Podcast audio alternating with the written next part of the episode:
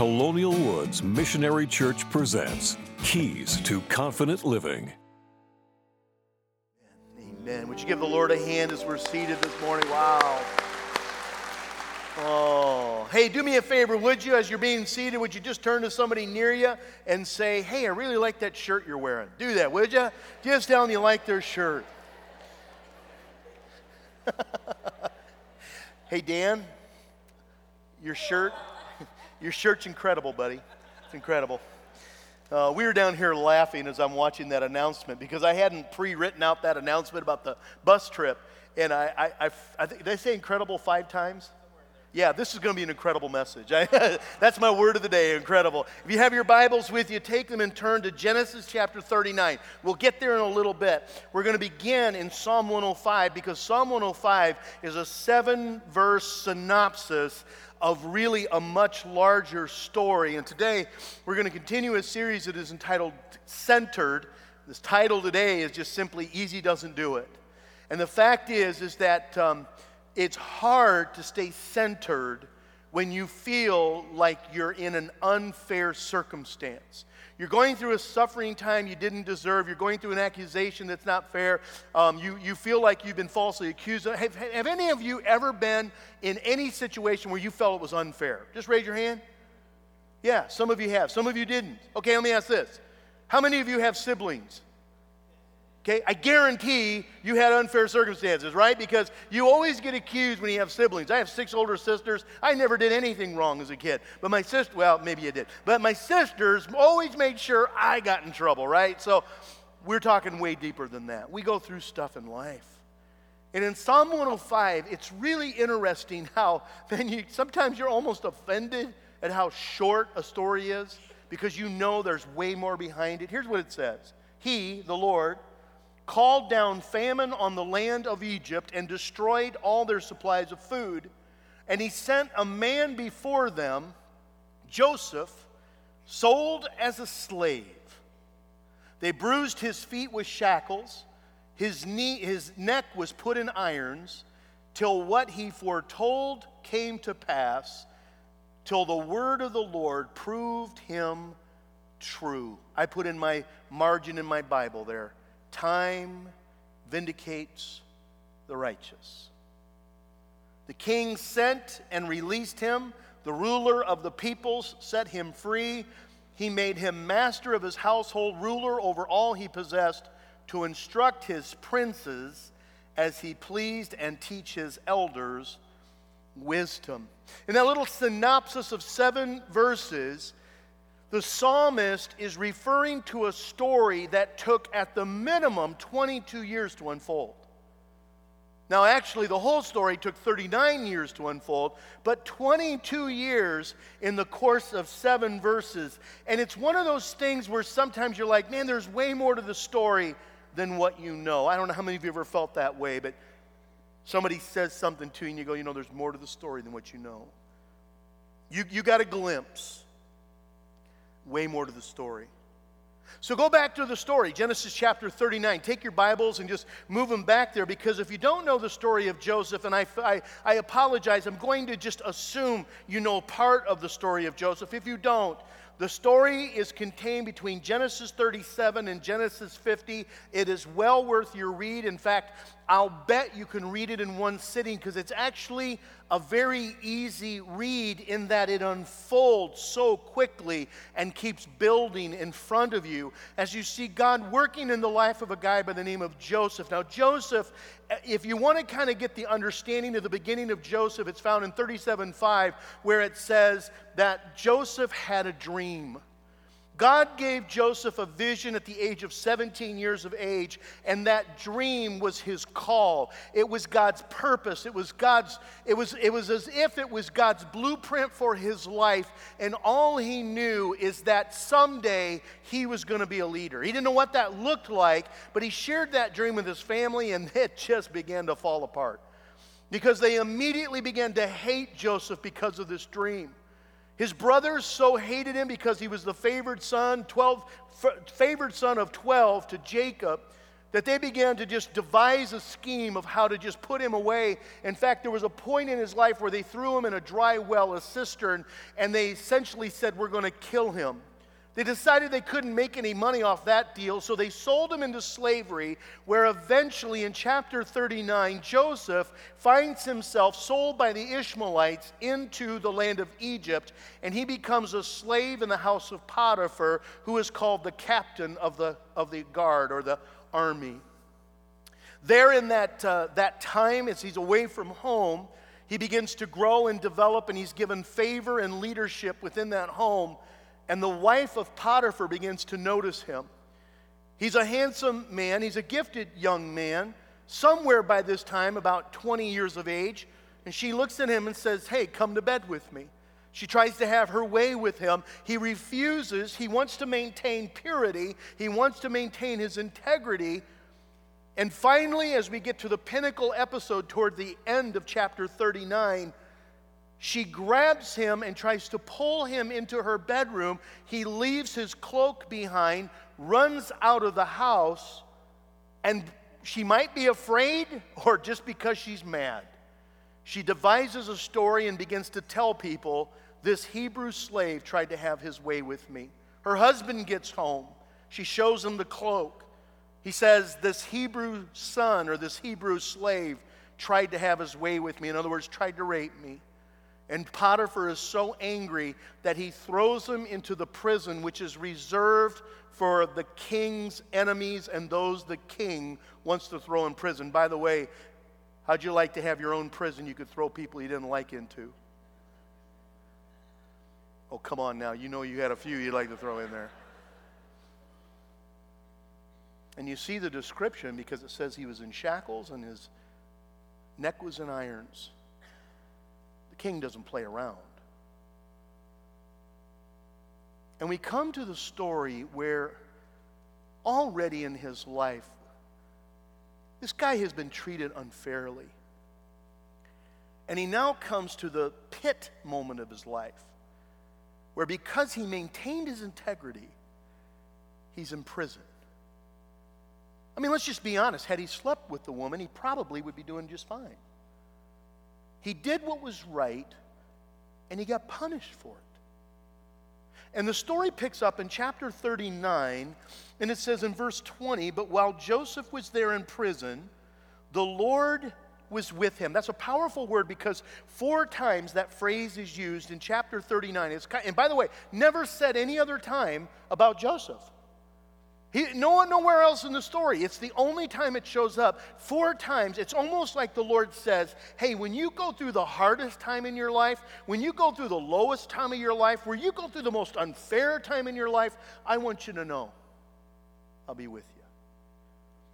That's powerful to me says the Lord was with him and he showed kindness and granted him favor in the eyes of the prison warden. So the warden put Joseph in charge of those who held that he held in the prison and he made responsible for all that happened there. The warden paid no attention to anything under Joseph's care because the Lord was with Joseph and gave him success in whatever he did. Now, sometime later, the cupbearer and the baker of the king of Egypt they offended their master, the king of Egypt.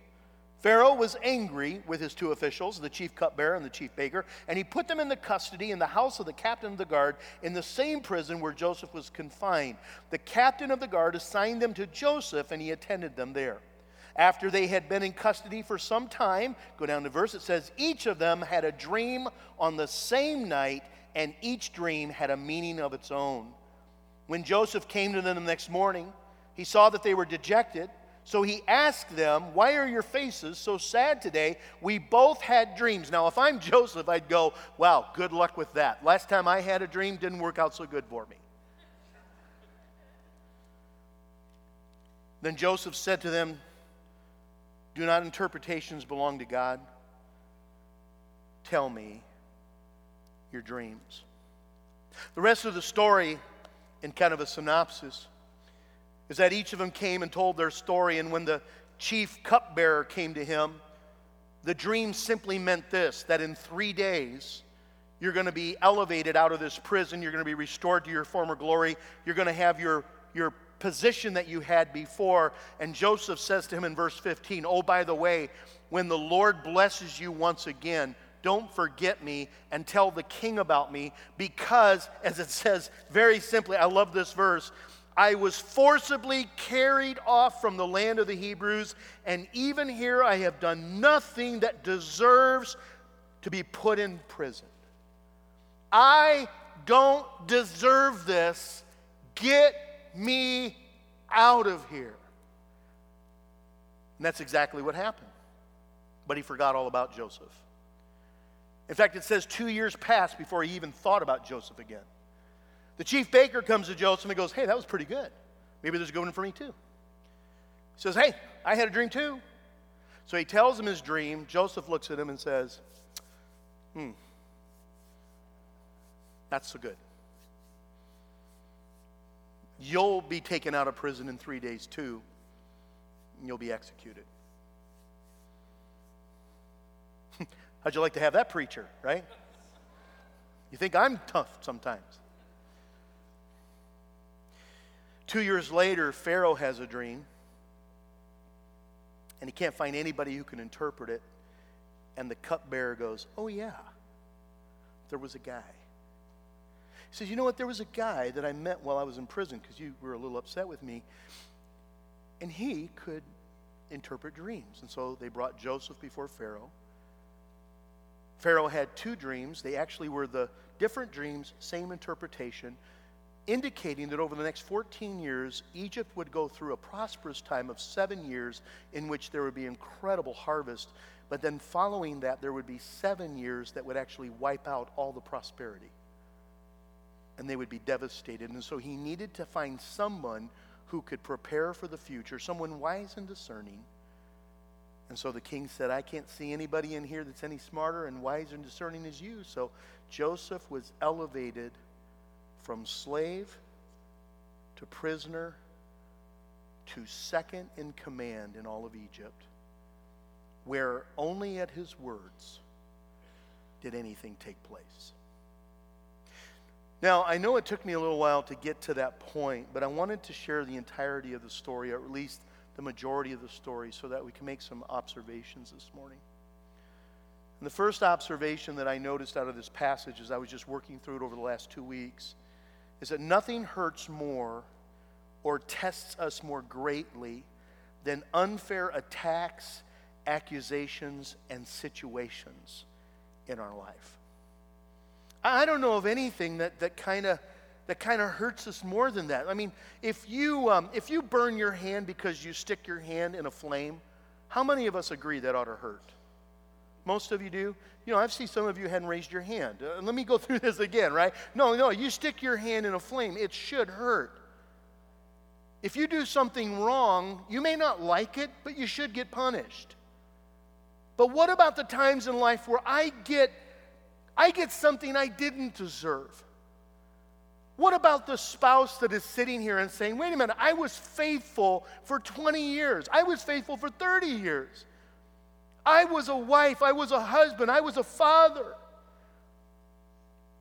And they took off. I don't deserve that. I didn't do anything to deserve that. I, I get it if I'm struggling with, with lung cancer because I, I smoked for 50 years. I never took a puff.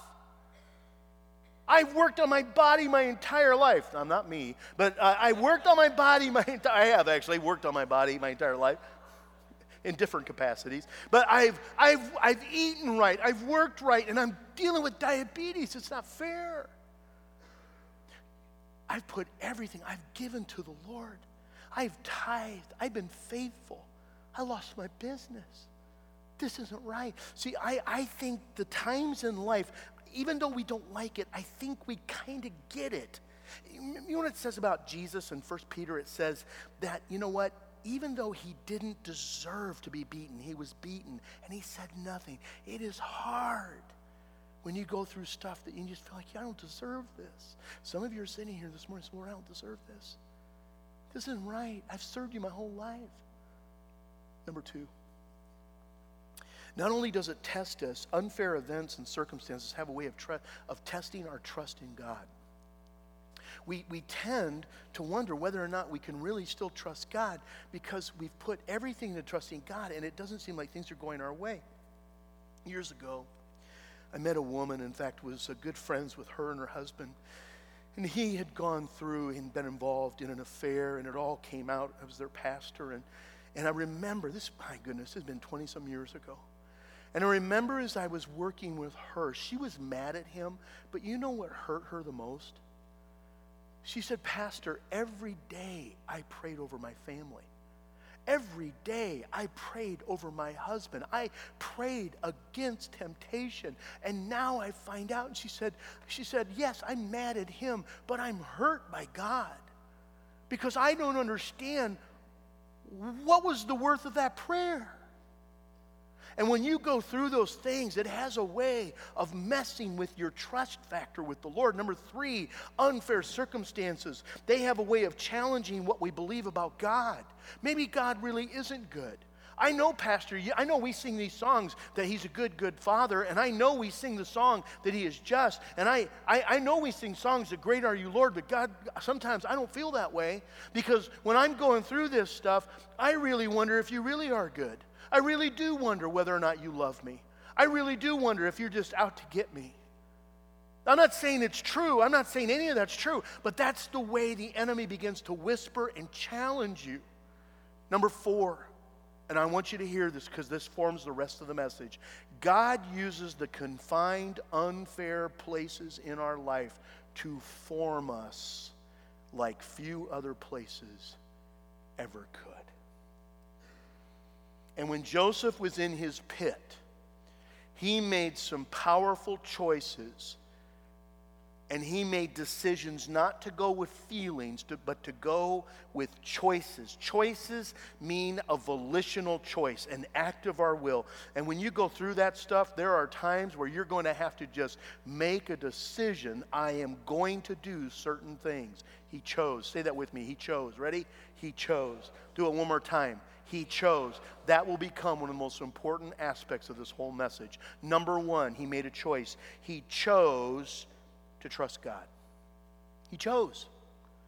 He chose to trust God even though his trust in God seemed like it didn't matter. Now, what I find really interesting about chapter 39, is I told you earlier, that four times it says that the Lord was with Joseph. And by the way, it's the only time he says it about Joseph.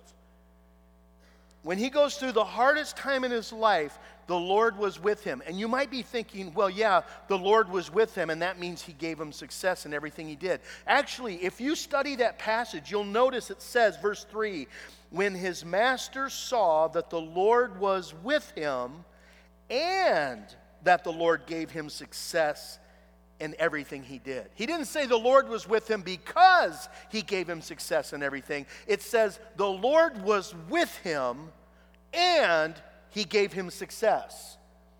The Lord was with him whether he was successful or not. In fact, when you read down through that passage, I put in my notes in my Bible, I just, I just wrote it across the top. Can people tell that God is with you?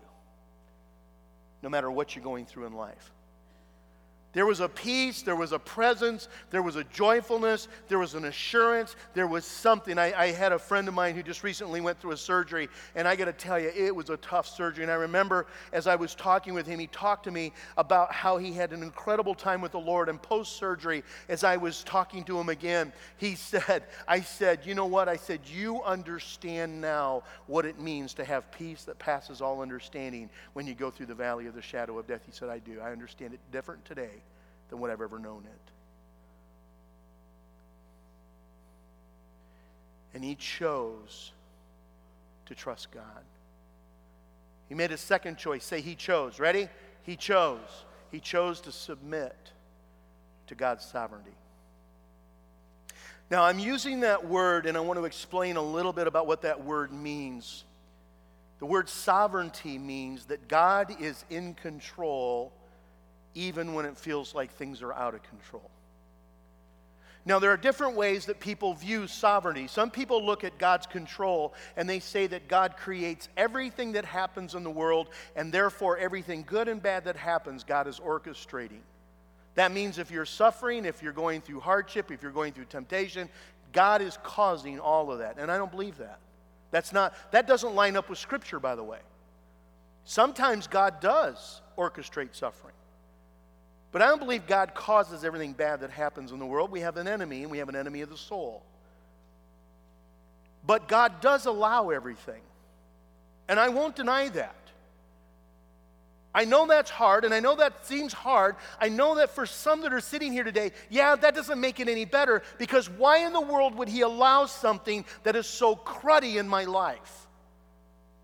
Joseph had a lot of stuff in his life, and yet he submitted that God somehow is going to Romans 8:28 that's where I look at when I understand the sovereignty of God that God is able to bring about good in every situation to those who love and are called by his name. That God is able to work in every circumstance to bring about his perfect plan in my life. And it's interesting when you look at Joseph's life, and he didn't know what was going to happen, but Joseph submitted to the sovereignty of God. And what's interesting is that when you look now from where we're sitting, you look on Joseph's life, and it all makes sense, doesn't it? God gave him a dream at 17 years of age. Nobody should ever want to be thrown in a cistern. Nobody wants to be betrayed by his brothers. And nobody certainly wants to be sold into slavery. But had he not been sold into slavery, he never would have been in Egypt to be able to save his family. He never would have been in Potiphar's house. Nobody wants to be sold as a slave into Potiphar's house, and nobody wants to be accused falsely of trying to rape someone. Right? And yet it's interesting in Potiphar's house, Joseph learned how to lead. It's the first time he's giving ownership and leadership of anything. And oh, by the way, he learned how to stand pure and with integrity in the face of tremendous temptation. Never had to do that at home. Yeah, but he went to jail. If there's any proof there that he should have he should have just lost his integrity because you know what? It is real it's wrong to go to jail for something you didn't do. Jesus went to the cross for something he didn't do.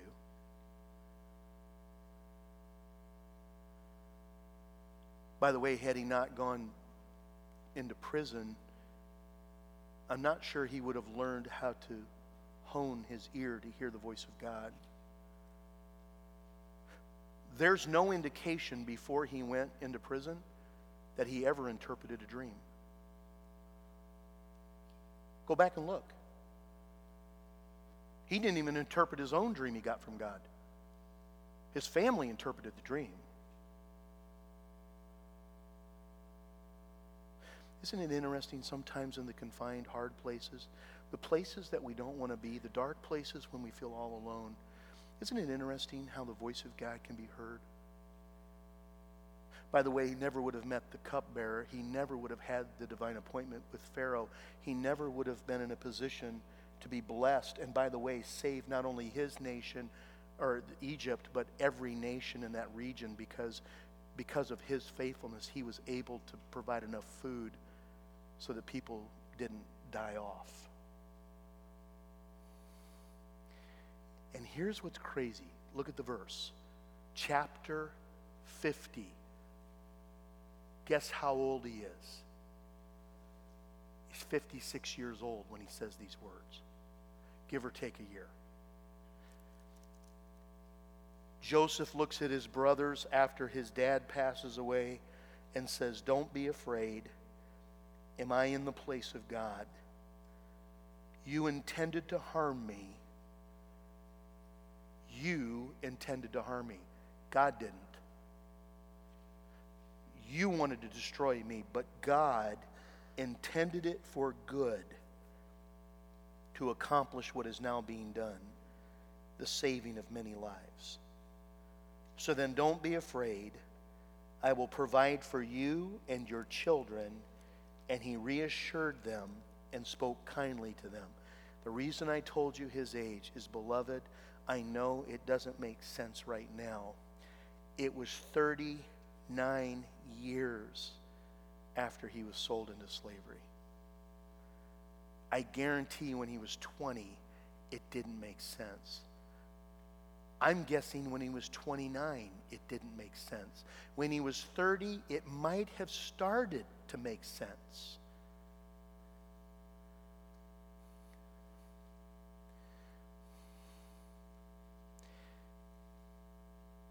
It might take years and years. Fact, it might take eternity before it starts to make sense. But he submitted to God's sovereignty anyway. By the way, why? He trusted his character, he trusted his love, and he trusted that he was God and Joseph wasn't. Number three. Joseph chose. Say that. He chose. Ready? He chose. He chose to see God as his resource, not his enemy. You get into prison, the chief cupbearer comes to him, the chief baker comes to him. Evidently, he messed up a cupcake.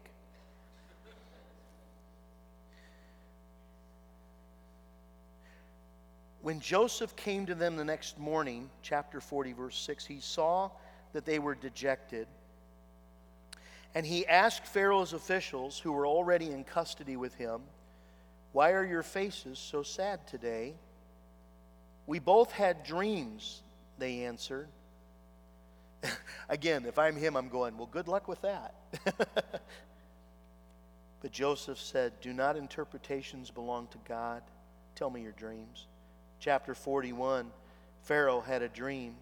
He says, I hear you can uh, interpret dreams. Verse 16, I cannot do it, Joseph replied, but God will give Pharaoh the answer he desires. I, what I love about this is that Joseph made a choice. He chose that he was going to submit to God's sovereignty, he chose that he was going to trust God, and he chose to see God as his resource, not his enemy. I know stories. I don't know all your stories but I know stories. And when you go through an unfair time in your life, you go through a suffering, a situation, a loss you just didn't think you deserved, it's really easy to almost become bitter toward God and hold a grudge against God rather than to see Him as your resource. And I guarantee that's what the enemy will always try to try to do in your life. Why? Because if the Lord, if the enemy can distance you from the Lord, then he really has won in essentially destroying your life. And Joseph said, I'm still going to trust in the Lord, and I'm still going to submit to him, and I'm still going to understand that he's my resource, not my enemy. Number four, for me, this is the most powerful one. He chose. Ready? Say it. He chose he chose to accept God's long term healing. And you have to choose to accept God's long term healing.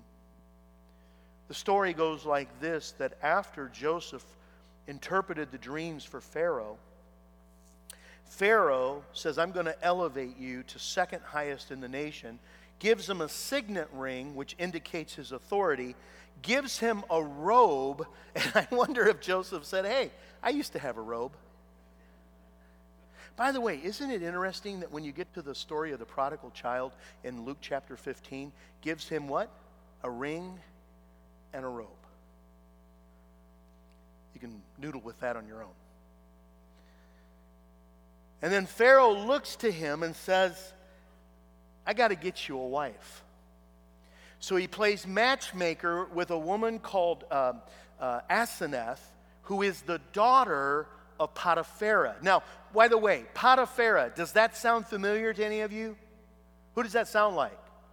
Sounds like Potiphar, doesn't it? Wouldn't it be cool? This is not the case. Wouldn't it be cool if God, wouldn't it be cool if Pharaoh said, Hey, I need to find you a really good wife, and he chooses the daughter of Potiphar and his wife? That would have been cool, wouldn't it?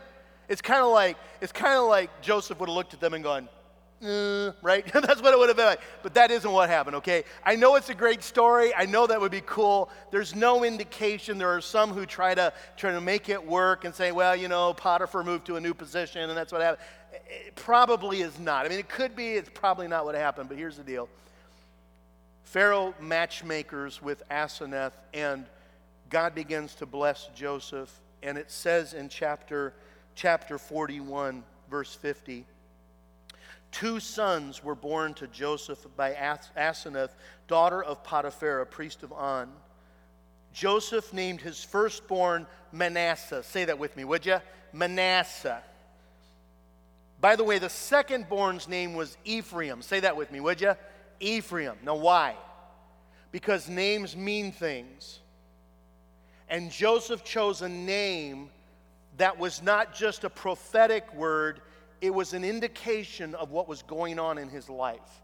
And here's what he says He named his firstborn Manasseh because God has made me forget all of my trouble in all of my father's household. The word Manasseh means to forget. There's another, it sounds like a word that means, now get this, to remove pain or to remove sting. And so I always say this He named his son Manasseh because the Lord has removed the sting from my memories. And can I just encourage you? He didn't remove the wound, but he removed the hurt. And there's a difference. The wound was still there. He still remembered his father's household. He still remembered that he was abused. He still remembers that he was sold into slavery. He still remembers that he was rejected by his brothers. He still remembers he was falsely accused of something that was horrendous. He, he still remembers he was thrown in prison. Indication is anywhere from six years to eight to ten years that he spent in prison for something he did not do. But God's healing doesn't remove the wound, it removes the hurt. It deals with the pain. The Lord has removed from my memory the pain of this situation. He has another son. His name is Ephraim. The word Ephraim means fruitful. Here's what it says The second son he named Ephraim, he said, It's because God has made me fruitful in the land of my suffering. There is nothing good that could ever come from this loss. There is nothing that God could ever. My life is over. The sun will never shine again. The darkness that is upon me will be darkness forever. There is that my marriage can never be the same again. My kids will never be the same. My ministry is destroyed. My you put in the blanks. You put it all together. And he says, but God somehow has brought fruitfulness from the land of suffering. Few weeks ago, I was praying with a pastor. Love this guy. He's got one of these hearts that as soon as I, I just, I just love this guy. And he recently lost a child. And he's just been so hurt. And as I was praying and he was praying, the Lord brought this verse to mind. And it's like Lord just said, Ephraim. Pray over him, Ephraim. And I wasn't arguing with God. I just wanted to make sure it really was God. It was, it was really not a reluctancy. I just, I didn't want to make this about me. And, and uh, as we went on in prayer, I just couldn't escape it. And there was a, there was a, there was a pause, and I got up and I went over and laid my hands on him, and I quoted that verse. I said, Lord, he feels like he's never going to be fruitful again. And yet, somehow, in his hurt and his loss, that Lord, you're somehow going to you're going to bring a compassion in him that never would have been there. You're going to bring an understanding to him never would have been there. That in his it, Lord, in the land of suffering, you are yet going to bring fruitful ministry. And some of you are saying, God, there is no future for me.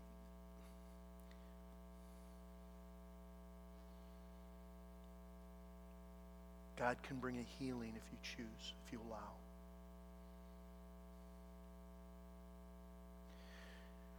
We're going to close today's message. I don't, I don't really have time to go through the next four. I would like to share one thing as we close.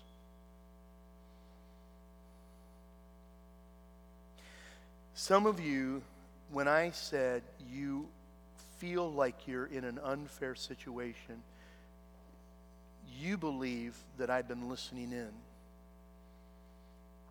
because you've uttered those exact words privately or to someone else or to God.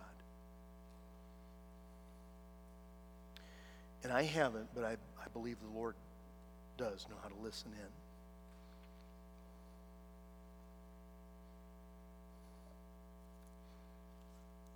God uses hard places and unfair places in our lives to provide a fullness of life that you otherwise would not have. And I know that that sounds really counterintuitive. Let me tell you what that phrase means. Jesus said that the enemy comes to steal, kill, and destroy. But I have come that you might have life and have it to the what? Full. And the idea of fullness means that it gives us an understanding and a depth that otherwise we would not have. Um, it would be like this uh, Mindy. Mindy, would you play uh, the song How Great Thou Art? And I want you to play it on one octave. I don't know how, how many keys are in an octave. Dan, eight? There are eight keys in an octave. I want you to play it in one octave.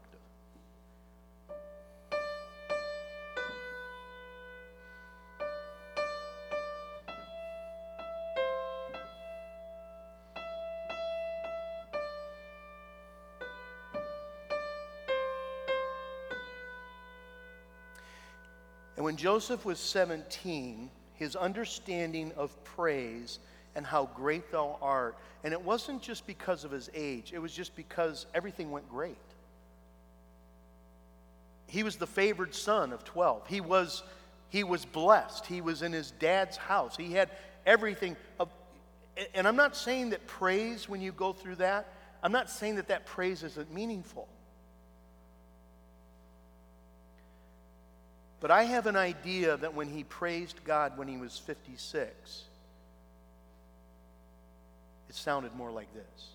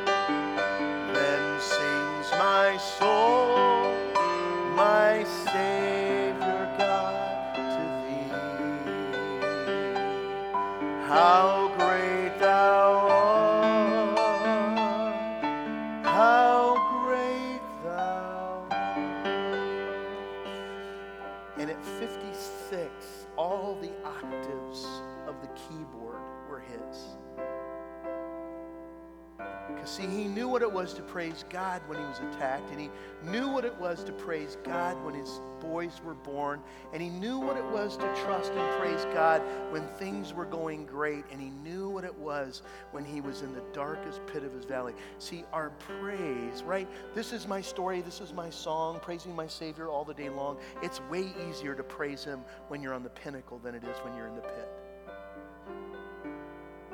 But let me tell you, the impact of Joseph's life, the fullness of his life, was made so much more rich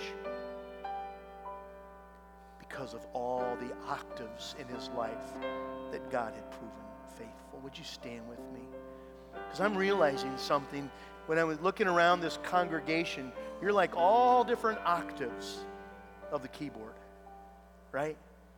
Some of you are on some high points. Some of you have gone through some loss. Some of you have a child who's astray. Some of you have a child who's come home. Some of you have lost your business. Some of you have been blessed twice. Some of you have known what it is to go through illness. Some of you are in it right now. Some of you have come out the other side. Some of you have watched as God has been the God of second and third chances. Some of you, see, this is the octave, right? When we praise God, we praise Him with all of our life.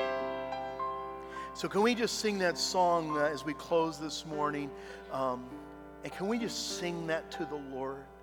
Oh Lord, my God. When I in awesome wonder consider all the worlds thy hands have made, I see the stars, I hear the rolling thunder, thy power throughout the universe display. Can we sing that out to the Lord this morning? Then sings my soul, my Savior God, to thee. How great thou art, how great thou art. Then sings my soul, my Savior God, to thee. How great thou art, how great thou art.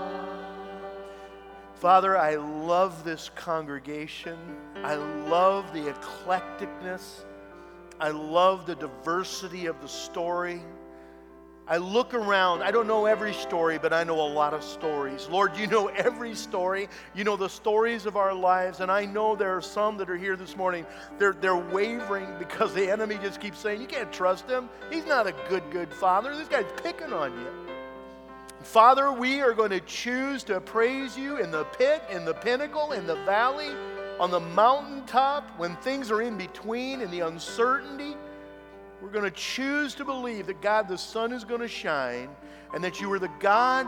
We're going to stay centered on you. You're the only hope we have. And so we're going to stay grounded and centered in you. We love you. Father, we need you. We cling to you. In Jesus' name we pray.